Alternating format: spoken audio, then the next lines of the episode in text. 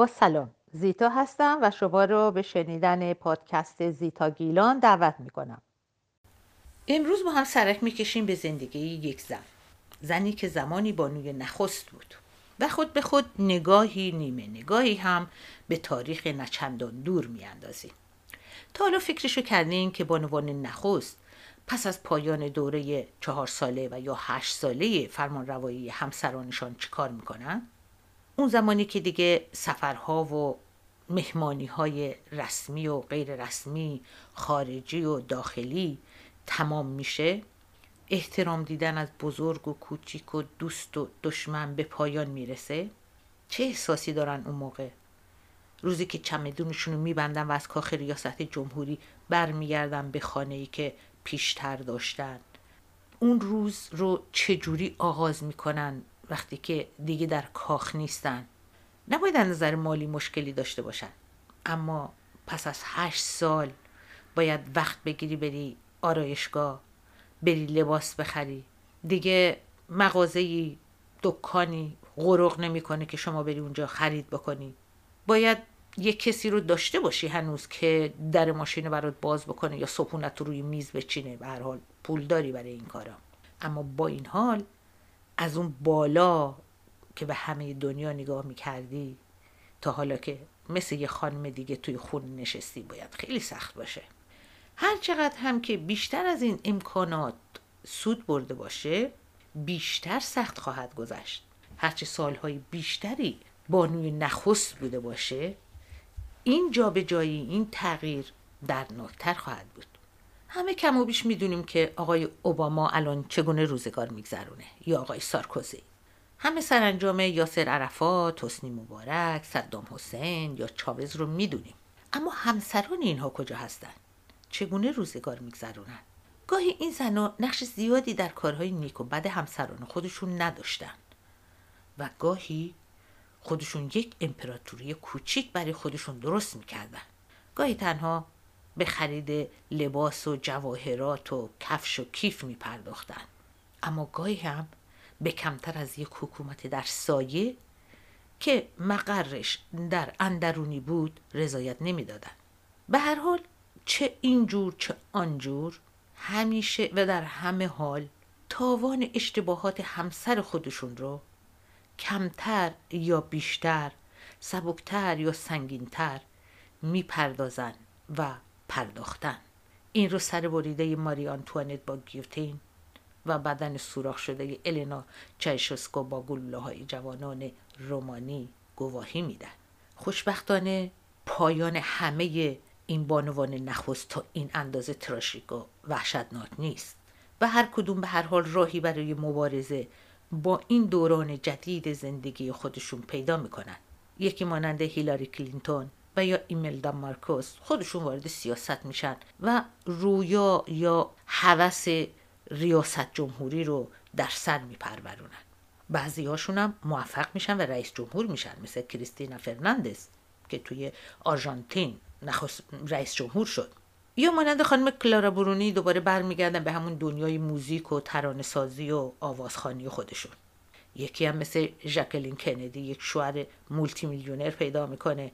که کمتر از بانوی نخست بودن آمریکا نبوده همه چیز در اختیار داشته.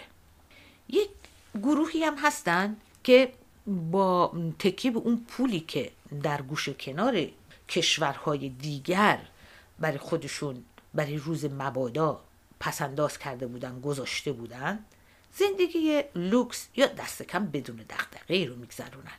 از این گروه آخر میریم به سراغ خانم لیلا ترابلوسی. همسر زین العابدین بن علی رئیس جمهور تونس. چون تاریخ نچندان دور گذشته هست همه می‌دونیم که در سال 1368 خورشیدی ایشون با یک کودتا به قدرت می‌رسه. 20 سال به اون صندلی میچسبه. خب این البته خیلی هم دیگه الان شگفت انگیز نیست.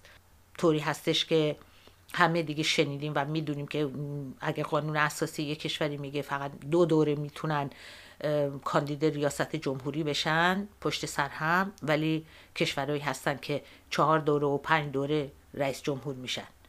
حالا یه کسایی مثل پوتین یه محلل میاره یه چهار سال میده یه کسی دیگه رئیس جمهور بشه بعد خودش دوباره برمی یه کسایی هم مثل فیدل کاسترو یا چاوز از همون اول تکلیفشون رو با مردم روشن می‌کنن و میگن ما هستیم تا بمیریم.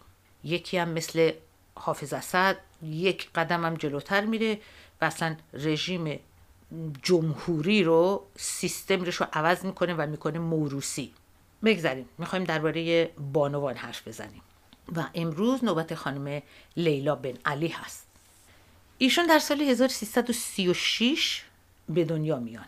مادرشون یه خانم آرایشگر بوده و خود لیلا هم آرایشگر بود بدون تحصیلات چندان. در 18 سالگی با یک آقای بازرگان که وارد کننده ماشین هم بوده ازدواج می‌کنه و سه سال بعد جدا میشه.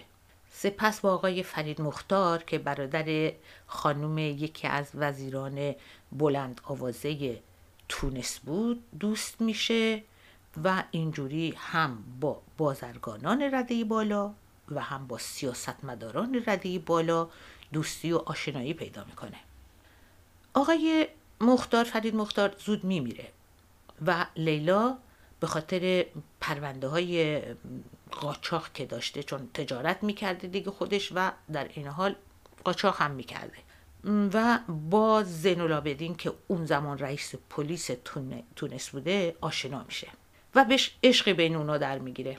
لیلا باردار میشه و دخترشون در سال 1366 به دنیا میاد. سال بعدش زمانی که زین با یک کودتا به ریاست جمهوری می‌رسه همسر اول خودش رو که 24 سال باهاش زندگی می‌کرده طلاق میده و ولی چند سالی صبر می‌کنه و تا سال 1372 با خانم لیلا ازدواج می‌کنه. یعنی زمانی که بچه اولشون دختر اولشون 6 ساله بوده.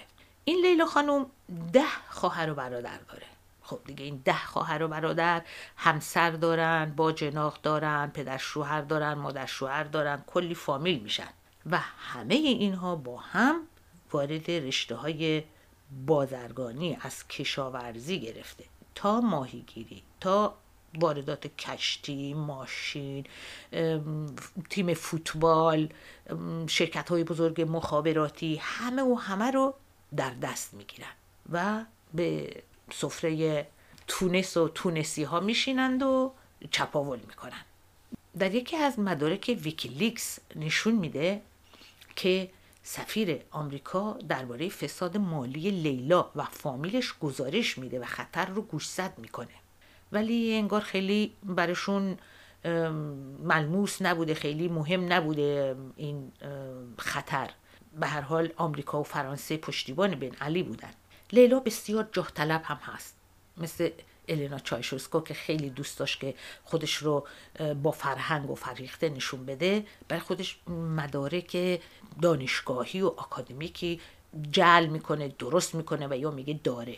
و روزنامه ها می که ایشون لیسانس ادبیات دارن. ولی تازه در سال 1380 بعدها معلوم میشه که تازه دیپلم دبیرستانش رو از راه دور به دست آورده.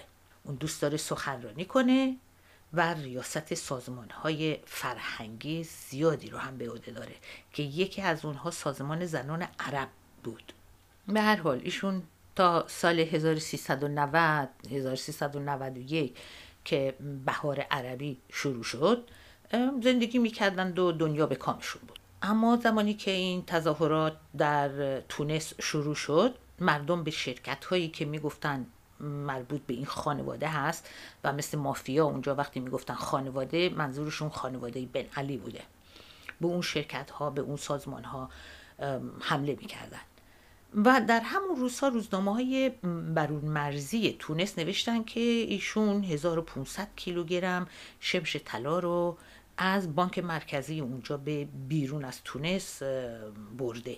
یعنی 20 درصد کل پشتوانه ارز ملی تونس رو. البته سران دولتی و پلیس در تونس در همون زمان این رو تکذیب کردن و گفتن نه شاید نمی‌خواستن بپذیرن که در دروازه این مملکت آنچنان باز بوده که یک کسی 1500 کیلو طلا رو ببره بیرون. به هر حال پس از این تظاهرات بعد از در همون بهار عربی اینها ناچار میشن قدرت رو رها بکنن و به عربستان سعودی پناهنده میشن. در سال 1398 یعنی همین یه سال نیم دو سال پیش بن علی همونجا یعنی در عربستان سعودی از دنیا میره و خب می‌دونید ماننده همه مسلمان ها سمت پارچه با خودش می‌بره. یعنی از اون طلاهای چی رو نمی‌بره با خودش. حالا لیلا با پسر کوچک و دخترش در جده زندگی می‌کنه یکی از برادراش که همون روز سقوط بنالی با یک جت اختصاصی به کانادا رفته بود. دیگه کانادا پولدارا رو دوست داره همه رو میپذیره. و بعدها تونست می‌خواسته دنبالش بوده که برش گردونه برای محاکمش خودشو گم و گور می‌کنه. تا چند سال پیش که در فرانسه دستگیر میشه و حالا در زندان هست در همون فرانسه. دو تا از دیگر برادرانش هم از برادران لیلا در زندان میمیرن توی این سالها. همینطور برادرزاده هاش یا زندانی هستن یا فراری هستن. همسر دخترش هم که البته حالا از هم جدا شدن به قطر پناهنده میشه. و این دخترشون همون دختر اولشون پس از جدایی از اون همسر اولش با یک آقای خواننده رپ که تونسی بوده ازدواج می‌کنه که بازم جدا شدن. و الان در جده با مادرش زندگی می‌کنه. و پدر این داماد خانواده همینطور بیرون از تونس در کشورهای مختلف گوناگون زندگی کرده و حتی یک بارم خواسته در ازای پرداخت 500 میلیون دینار به تونس برگرده که باش موافقت نشده. به حال کم و بیش بیشتر خانواده در این طرف اون طرف دنیا. یا زندان هستن یا آواره هستن یا به طور ناشناس زندگی می‌کنن. ولی خب زندگیشون حتما از شما و من بهتره. البته باید بگم که از اون بهار عربی اون هوایی که پیچید در این کشورهای عربی اون نسیم آزادی تقریبا چیزی ازش باقی نمونده در کشورهای دیگه بجز در همین تونس که خب یک آزادی هایی وجود داره. به هر حال فکر می‌کنم کافی باشه درباره تاریخ حرف زدن. نمی‌خوام خستتون بکنم. حالا می‌پردازیم به موسیقی. یه آهنگی براتون می‌ذارم که گوگوش نازنین خونده به اسپانیایی به نام مالاگینیا که یعنی دختری که اهل مالاگا هست. مالاگا هم که می‌دونین یک جزیره هست در اسپانیا و خیلی از ایرانی های پولدار اونجا حتی یک ویلا هم دارن. این آهنگ رو من پیشکش می‌کنم به یک دوستم که اسمش هست پوران. از هم کلاسی های دوران دبستانم بوده در سیاه کرد و به لطف اینستاگرام پیداش کردم. از گوگوش خیلی گوگوش رو دوست داره و این رو من با اجازه شما به ایشون پیشکش می‌کنم. گوش می‌کنیم به گوگوش و ملگینیا دختر مالاگایی.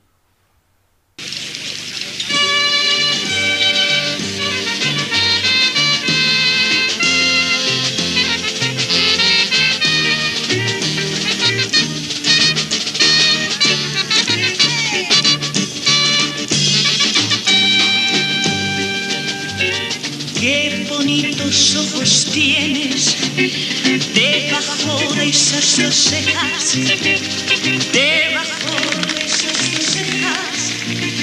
Qué bonitos ojos tienes, ellos me quieren mirar, pero si tú lo los dejas,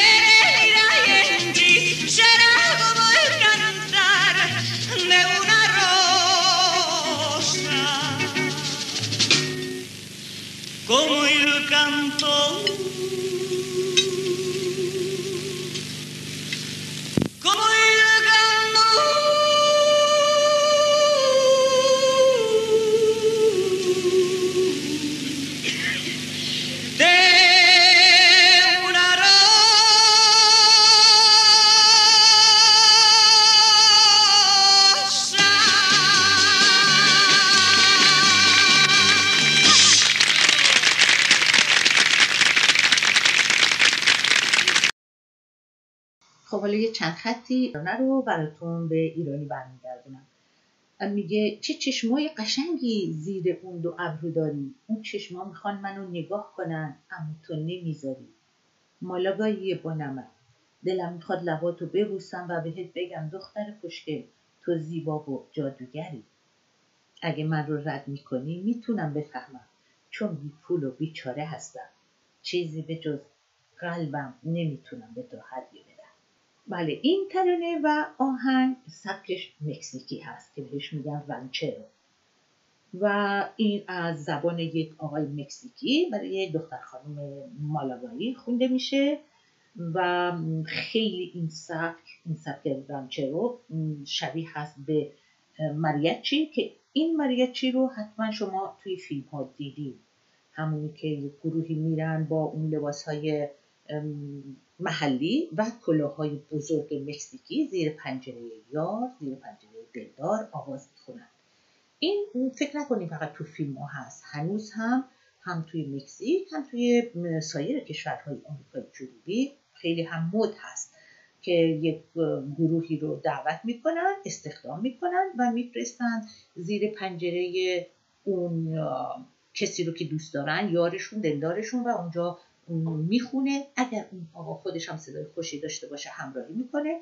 و پس از اون به اون دختر خانم میگه که دوستش داره یا ازش درخواست ازدواج می‌کنه یا حتی آقایون برای همسراشون سالگرد ازدواجشون میفرستن در خونهشون و سورپرایزش می‌کنن. ببخشید شگفت زدش می‌کنن این سبک این روش می‌تونیم بگیم که میشه مانند همون که در ایران در قدیم که توی بنگاه های شادمانی بود که می‌رفتن و گروه هایی رو استخدام می‌کردن که رقص روحوزی می‌کردن میبردن توی خونه ها روی حوز از اون تخته ها مینداختن و برای ختن سرون یا حنابندون و اینجور چیزا می‌رفتن میخوندن. چه حیف که دیگه این این رو نداریم این روش رو رسم رو نداریم. من اگه یه روزی وزیر فرهنگ بشم در ایران حتما این رو دوباره زنده می‌کنم و میگم های شادمانی همه جا بزنم بله. این فرهنگ مکزیک فرهنگ ریشهداری داره که شاید در ایران خیلی شناخته, شناخته شده نباشه. به هر حال مکزیک فقط اون زورو و دوندیگو نیست. چیزهای دیگه هم داره بسیار زیاد. حتی چهره های بسیار دلنشین و خوبی داره که من یکی از اونهایی که عاشقش هستم فریدا هست. فریدا کالو که همون نقاش و نمی‌دونید چقدر دلم می‌خواد دربارش حرف بزنم. اما نمی‌دونم توی چه کادری توی چه چارچوبی این رو بذارم. یکی از چهره های بسیار پربار و آبدار هست. به حال یک جوری در یک زمانی اون رو اینجا دربارش با شما حرف می‌زنم.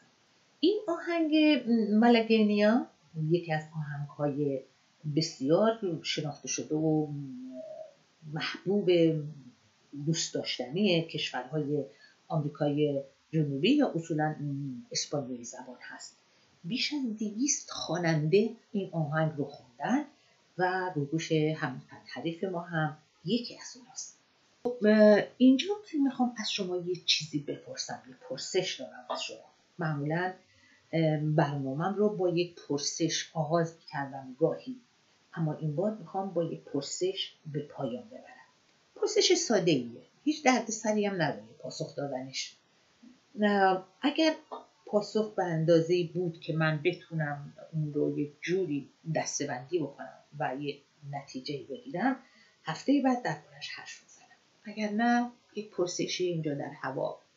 می‌خواستم بپرسم اگه شما یک ماشین زمان داشته باشید که بتونید به گذشته برگردید و تنها یک سال رو دوباره زندگی کنید این کار رو می‌کنید؟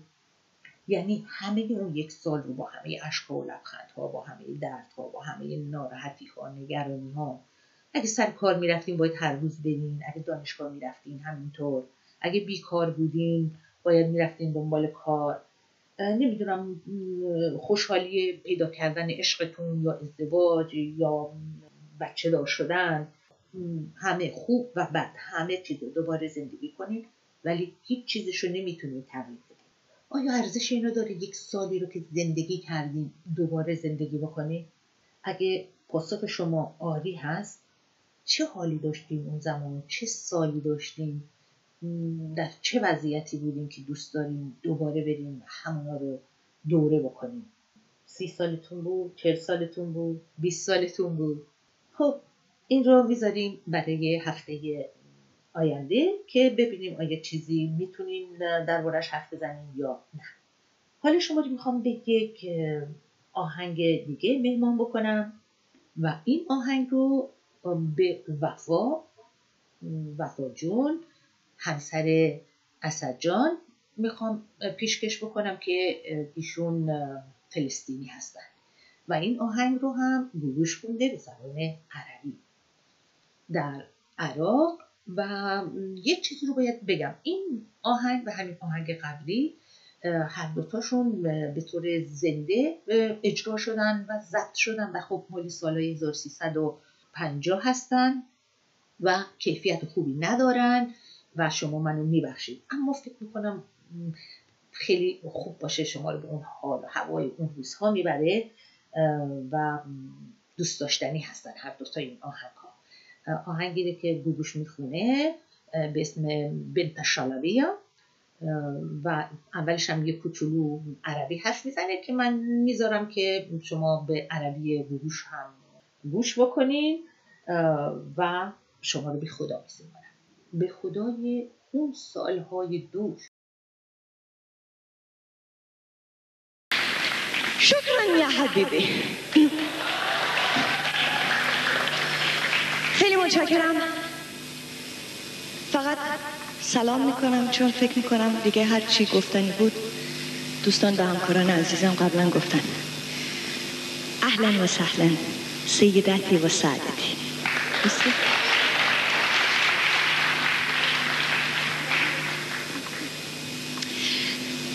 بغني أغنية عربية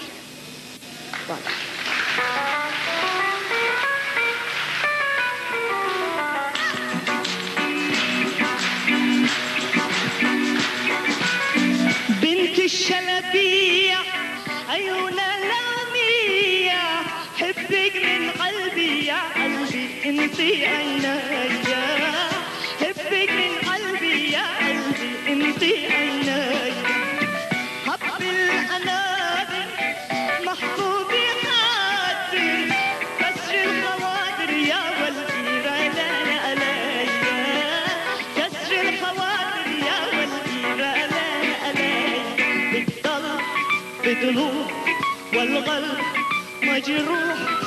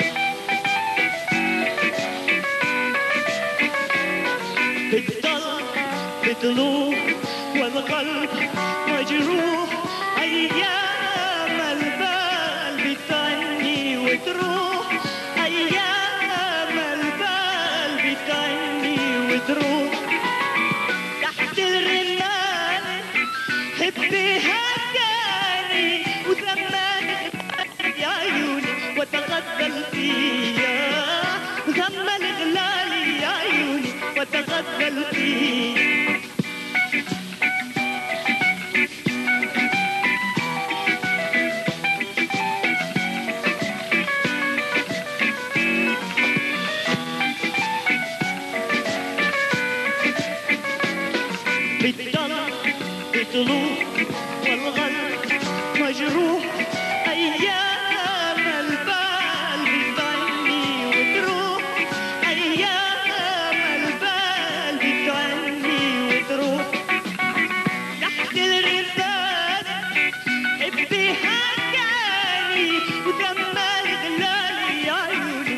واتغزل فيا.